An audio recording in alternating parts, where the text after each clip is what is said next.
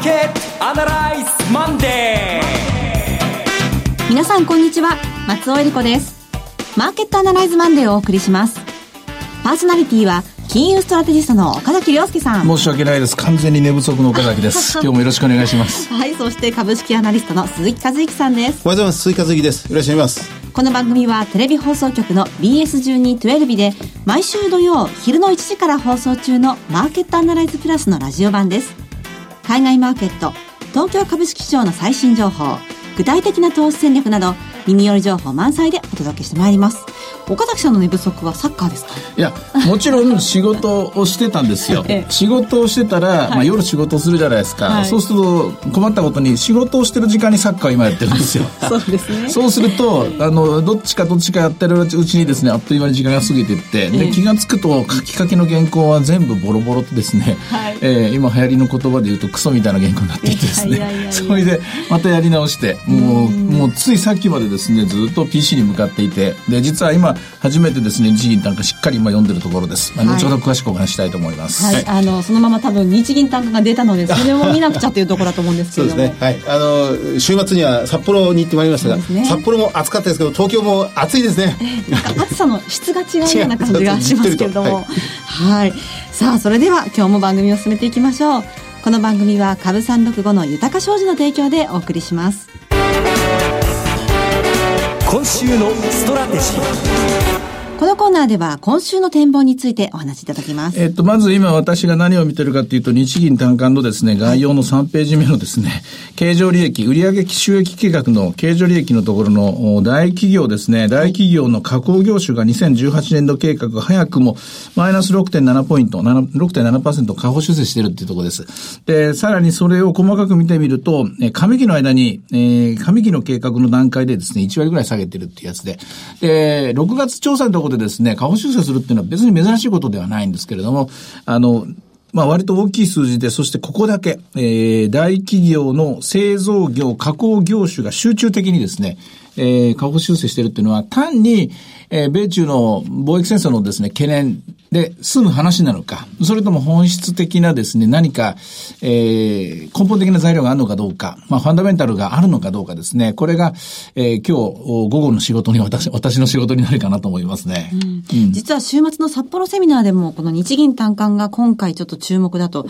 えー、これからの先の流れを読む上で、現れてくるんじゃないかっていうお話だったんですけれども。そうなんです。今のところ、えー、業績が悪くなるんじゃないかなっていうのは雰囲気の話だったんですけども、はい、まあこれでまあ雰囲気がよりはっきり出てきて、あとこれは裏付けとなっているものが一体何なのか、本当に雰囲気だけの話なのか、本当にまあトランプ大統領がちょっと何するかわかんないぞと、あるいは中国の出方がわかんないぞと、それだけで済むのか、だけどダイムラーが行ったみたいに下方修正が続くのか、下方修正が続くときに、果たして一体どの統計を見て我々は先を読んでいけばいいのか、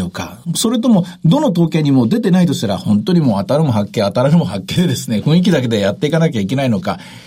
いろいろ今言いましたけども、結果的に、悲しい思いをするのは、これは市場でありまして、細っていくと言いますかね、不安定とか不透明な中で、今日もおそらくなかなか売ることも買うこともできないで、全場が過ぎてんじゃないかと思いますけどもね。あの、岡崎さんがこれからじっくり分析される単価の結果をぜひまたじっくりお伺いしたいんですが、加工業種が、こう、減益幅が広がるのは、やっぱり要因は、まあ、3つも4つも考えられるんですけど、大きいのは仕入れでしょうね。仕入れ価格の上昇、そして、えー、人件費の増加。まず、えー、この厳しい状況、収益的にはですね、マージンがスクイーズされてるところですよね。スクイーズされてるんです、ですから、そのスクイーズを、こう、えー、超えて打ち勝つような売上の増加が欲しいんですけどね、その売上の増加に結びつくだけのですね、えー、強気判断には至っていない。っていう感じですね。そうですね。売上の増加はまさに貿易戦争に直結するところなので、うん、ここは強気に今見れる人は、まあ、皆無に近いと思うんですけど、うん、一方で、まあ、原料価格はどんどん上がってるという状況ですからね。うんただ、その一方でもう一つの資料はですね、金融のところですね、あの、銀行の貸し出し態度なんかを見るとですね、これあの、中堅企業が大企業よりも緩和されているような状況になって、で、中小企業なんかもですね、もうかつてないほどお金はジャブジャブに銀行がどんどんどんどん貸してくれる、えー、貸し入れ、借り入れですね、楽かどうかってもうもう楽々ですと。いう感じになってて、まあ、えー国内の環境的には、えー新規の事業とか、ちょっとした危ない橋は平気で渡れるぞというところ、これが目につきますね。こんだけ借り入れがジャブジャブ状態で、まあ、あの、あれはね、テレビの方のアナリズ持ってしますけど、上場企業が、まあ、2社立て続けに、まあ、経営破綻というか、はい事業が行き詰まってしまったという動きが出てきてますんで、やっぱり事業そのものの転換が求められているようなところも多分にありますね。少し論点がずれちゃって、すみません。なんかいきなりこっち外れちゃいましたしゃる通りです。だから出直そうという、まあ、ある意味での、その、クローズだったと思うんですよね。あの、会社を閉めるっていうやつは。ですから、えー長い目で見れば悪い、トータルも必要ですからね、えーそういう部分であったと思うんです。ですから、えー今回のこの単管というものは、示唆されるところは多いんですけども、えーよく内遊外観という言葉がありますけども、外観は外観なんですが、国内に関しては、はいえーまだまだこう、なんていうんですかね、やることっていうか、できる準備はどんどん整ってるから、で国内でリスクを取る会社、もちろん、駿河銀行みたいな、ああいう、うちょっと失敗するケースもあるんですけども、えー何か新しいビジネス展開はまだまだ行くだろうなというのは思います。思いますが、えー再び、えー今日のお7月2日の戦略に立ちも、立ち戻るとですね、ドル円が111円まで戻ってるんですよ。そうですね111円まで戻ってるにもかかわらず、日経平均がもう上がれないっていうのは、ちょっとこれ、失望感が出るでしょうね。まあ、このところ連動してる動きが多かったですけども。かったんですけど、もうこれ以上ついていけません。ドル円にはついていけませんっていう動きでしょう。結局。100、100円、えー110円、111円という、えートントンと上がったにもかかわらず日経平均株価がついていけなくなっている。はい一旦売った方がいいでしょうね、これね、そういう意味では。うん。結果的に強い材料、いい材料についていけなくなったということはもう、苦しくなってる。えーガス欠、足が重いっていう、まあ、ちょっとなんか、みサッカー見てるせいか、サッカーみたいな言い方になっちゃいますけどもね、だいぶ疲れてますね、相場ね。一旦崩れた方がやりやすくなるんじゃないですかね。だから、せあの、作戦というか戦略になっちゃいますけども、とりあえず、利益の確定い急ごうかと。まあ、先週はちょっと逆のことを言っちゃってるようなところもあるんですけども、おしめがいいんじゃないかなと思ったんですけども、ここまでドル円についていけないっていうのは、これは重い証拠ですね、相場が。それからまあ先を見るという意味では、設備投資計画も参考になるかなと思うんですけれども、そのあたりはご覧になっていかこれはもうコンスタント。トにおそらく粛々と進むんじゃないですかね。ただまあ、えっ、と、結構中堅企業のとこなんかはブレてるんですけども、大企業の計画はこれは、えーここまでの流れ、トレンドと、そしてえーこの今の数字、ある程度繋がっていくように思いますね。あの、札幌セミナー週末のやとりゲストでエミン・ユルマズさんにお越しいただいて、まあグローバルな観点からいろいろお話を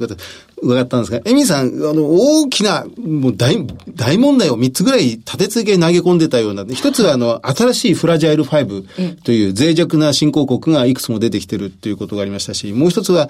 えー新しい冷戦、冷戦構造、米中の対立、米ロの対立という新しい冷戦構造が築き上げられていると。で、三つ目が、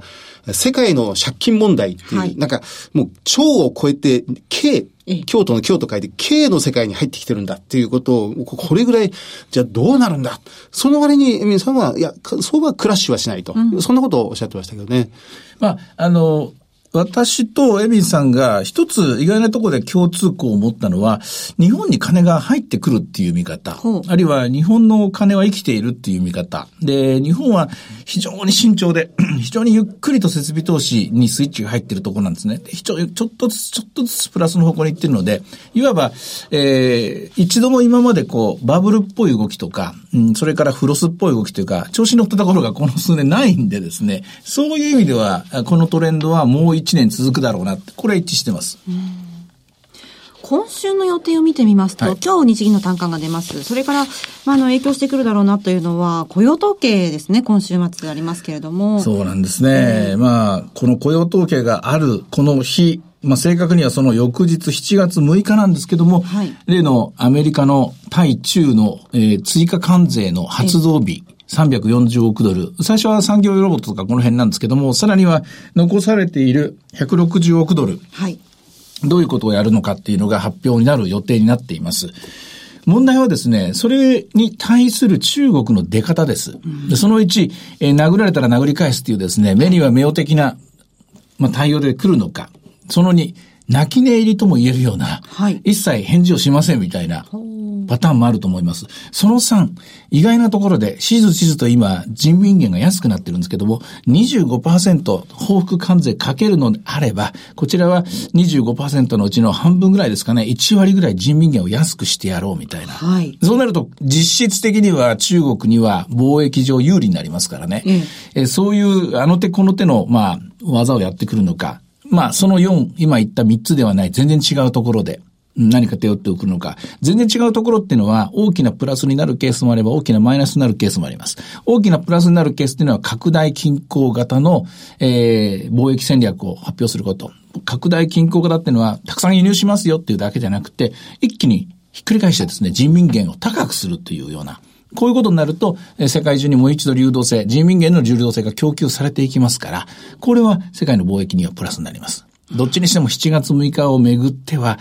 チキンゲームというかチキンレースが今続いてますけどね、いい方向に行ってくれりゃいいんですけれどもね。よくプラザ合意、日本の1985年のプラザ合意と今回なぞらえたりなんかするケースも時々あったりしますけど、あの時結局日本はプラザ合意で円高を、まあ、アメリカがドル安に持ってって、世界が、まあ、自国通貨高をもう容認したという形ですそれを今回中国もやってくることもあり得ると。あの時はただね、1対、大国1対小国が5つとか6つっていう形で、プラザ合意、ドルの実質切り下げを合意したんですね。で、同時に日本はというと内需拡大というので、その大方針で動き出したと。で、ここからバブルが本格的にですね、膨れ上がっていくんですが、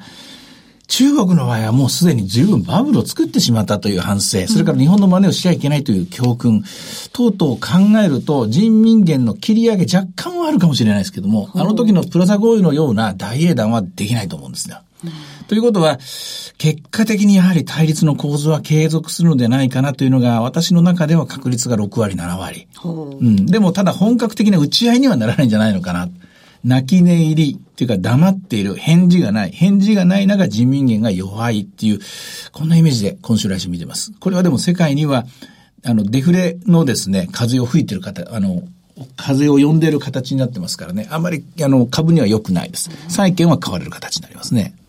これは株の選び方も難しいですね。そうですね。あの、ディフェンシブに行ったかと思えば、すぐ景気敏感株に戻ってみたりですね。あの、米中じゃ、米朝、北朝鮮とトランプ大統領、キム・ジョンウン、まあ、トップ同士が話し合う、話し合わないで揉めてた時が、そういうきスイッチの切り替わりが頻繁に行われましたが、これからも米中で起こるんでしょうかね。大きい相場はこういう形でですね、えー短いえータームでのトレーディングに終始すると思うんですが、個別銘柄は、えー、まあ、消去法的な言い方ですけどね、これ、ある意味グローバルな商品をやめた方がいいと思います。ほううん、グローバルな商品っていうのは、まあ、例えば自動車です。え輸出入があるもの。大きな、大きな、まあ、グローバルな、そのサプライチェーンが必要とするものですね。あと、まあ、自動車を運ぶ船もやっぱり厳しいでしょうし、あるいは、その自動車の燃料とかをいろんなチップ、こっち、プラントとか持ってくるようなところも、これまた難しくなるかもしれませんね。しかし、逆に言うと国内で、えー我々が目にするようなもの、手に取って、手に持てるようなものっていうのはいいかもしれませんね。実際に自分の手で持てる、つまり、重さが何キログラム以内とかね。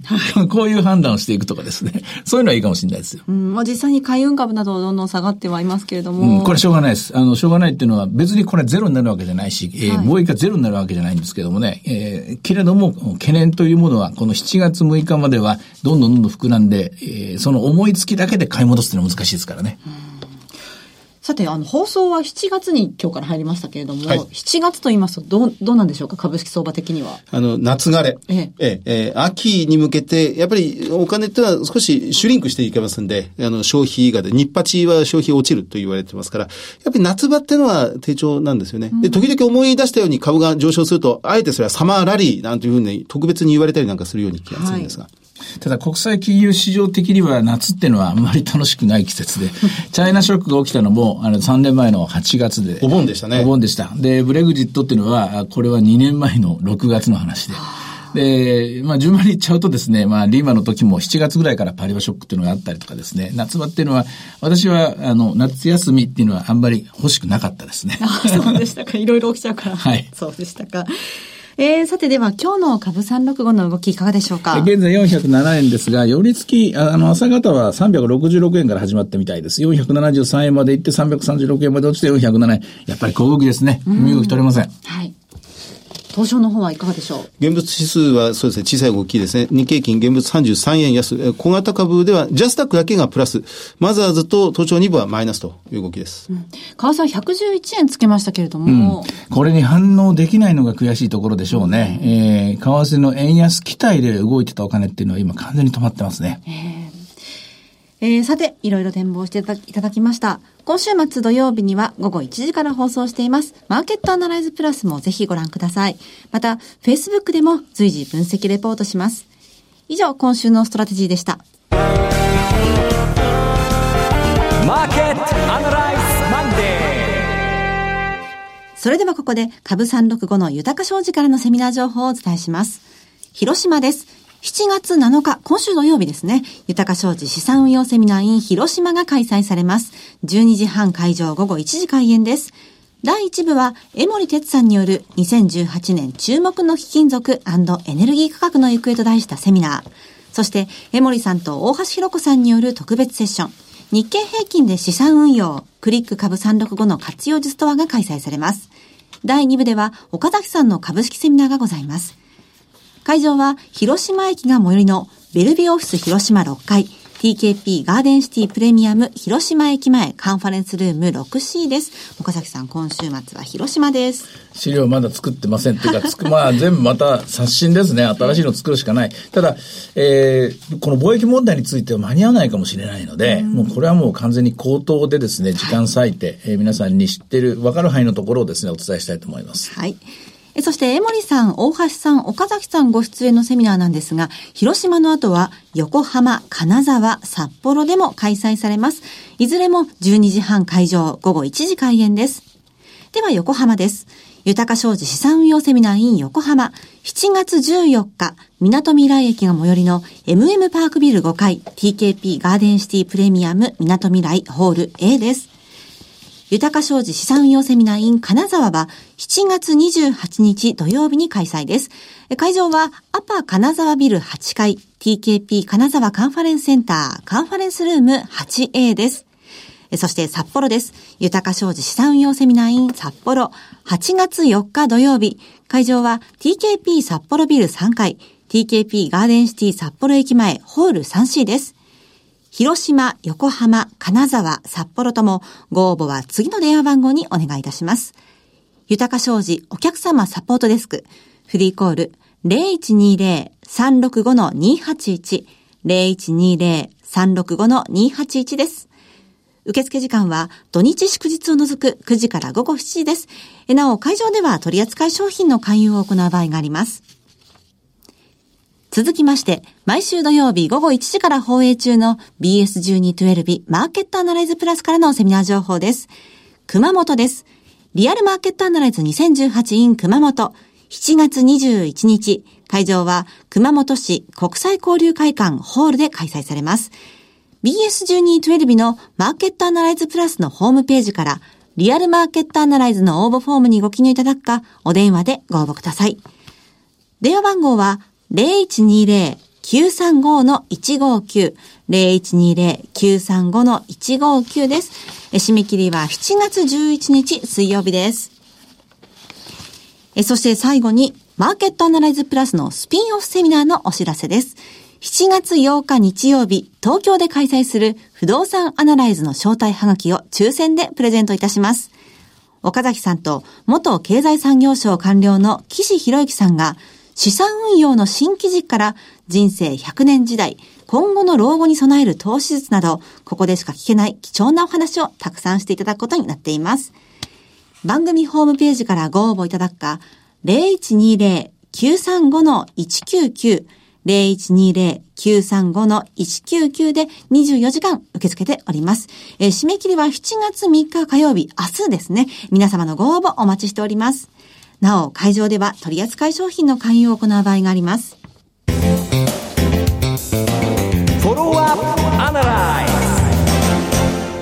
さあ、鈴木さんの注目企業のお時間です。鈴木さん、今週は何でしょう？はい。あ今週はマザーズの銘柄なんですが、はいえー、ラクスという会社です。カタカナ、ラクス。ラクス。えー、えー、3923、3923銘柄コード。えーえーラクスであります。はいえーあのーえー働き方改革法案が先週の国会でいよいよ法案が成立しました。そうですねで、それに向けて日本は邁進していくことになりますが、まあこれ賛否両論いろいろありますが、まあ、うん、法律ですから運営次第だと思いますけど、やはりあの、自宅でフリーランスになって、自宅で在宅勤務をするという人が増える。そういう時の経費の生産を行うときに、例えば、サイボーズのキントーンを使ってみたりするんですが、そのサイボーズの類似会社として挙げられるのがこのラックス、はいえー3923なんですね。あのー、もうすでに、まあ、中小企業がメインの、あの、お客さんなんですけど、やっぱり日本の場合、中小企業が一番この IT 化が遅れてると言われてるんですね。であのー、もうすでにこのラックスは自分のところで作り上げた、この、えークラウド型のまあ経費生産システムであったり、あるいは、その D、えまあ、メールの交換システムっていうんですかね。みんなでメールを共有するっていう、あの、グループ同士でですね。それからあとは、レンタルサーバーも含めて、中小企業5万社と取引の実績があると。はい。で、これから、あの、まあ、日本で400万社、まあ、企業というものは存在すると言われてますんで、まあ、そこに向けて、えー少しずつ伸ばしていくと。まあ、もちろん、400万社には大企業もあれば、まあ、まあ、全然このラクスと取引できないところもあるんですけど、もうすでに5万社といっても、これが相当これから拡大していく余地があるんじゃないかな、というふうに思いますね。それと、IT 技術者を、はいその、獲得する、まさに人材が一番、こう、枯渇してるっていうんですか、ええなかなか欲しくとも手に入らないのがこの IT エンジニアなんですが、それの人材派遣ということもやっております。このどちらもが中小企業にとって今命綱になりつつあるところでありまして、まあそれを提供できるうというのがこのラックス。時価総額が810億円ぐらいです。はい。で、予想の経常利益が今13億円とか14億円というところですから、まあ、それに対する時価総額800億円というのはかなり高いところまですでに評価されていることにはなるんですけどね。ですから、ここから大化けするというよりも、まあ、じわじわじっくり値上がりしていくことが期待できるんじゃないかなと思いまして、このラックスに注目しております。うん確かに働き方はどんどん変わってきていて、その会社でも副業を認めたりですとか、はい個々人が個人商店として生きていくような方にだんだんシフトしてるかなと思っているんですけども、そういう人にも役に立ちそうなということですね、サービスが今の若い人、20代、30代、40代、私なんかもう追いついていけないぐらいに IT のスキルの高い人たちっていうのは、きっと新しい仕事そのものをなんか生み出してしまうんじゃないかなと思うんですよね。今私たちが見ている風景とは全然違うところに、えービジネスというものが忽然と出現するってことが出てくるんじゃないかと。まあまあ、そういう時にこう、ラクスのようなビジネスが、まあ、ベーシックな部分を、インフラを支えるということになるんじゃないかなと思います。岡崎さんいかがでしょう？うん、まあ、だとしたら、どんどんどんどんもっと積極的に前に出た方がいいでしょうね。あの、今回の働き方改革で、えーこのラックス、ラックスですか、ラックスを必要としている需要は増えるはずですから。あの、それも、えーあの、10倍、100倍と増えるはずなんで、10倍、100倍の露出をした方がチャンスですよね。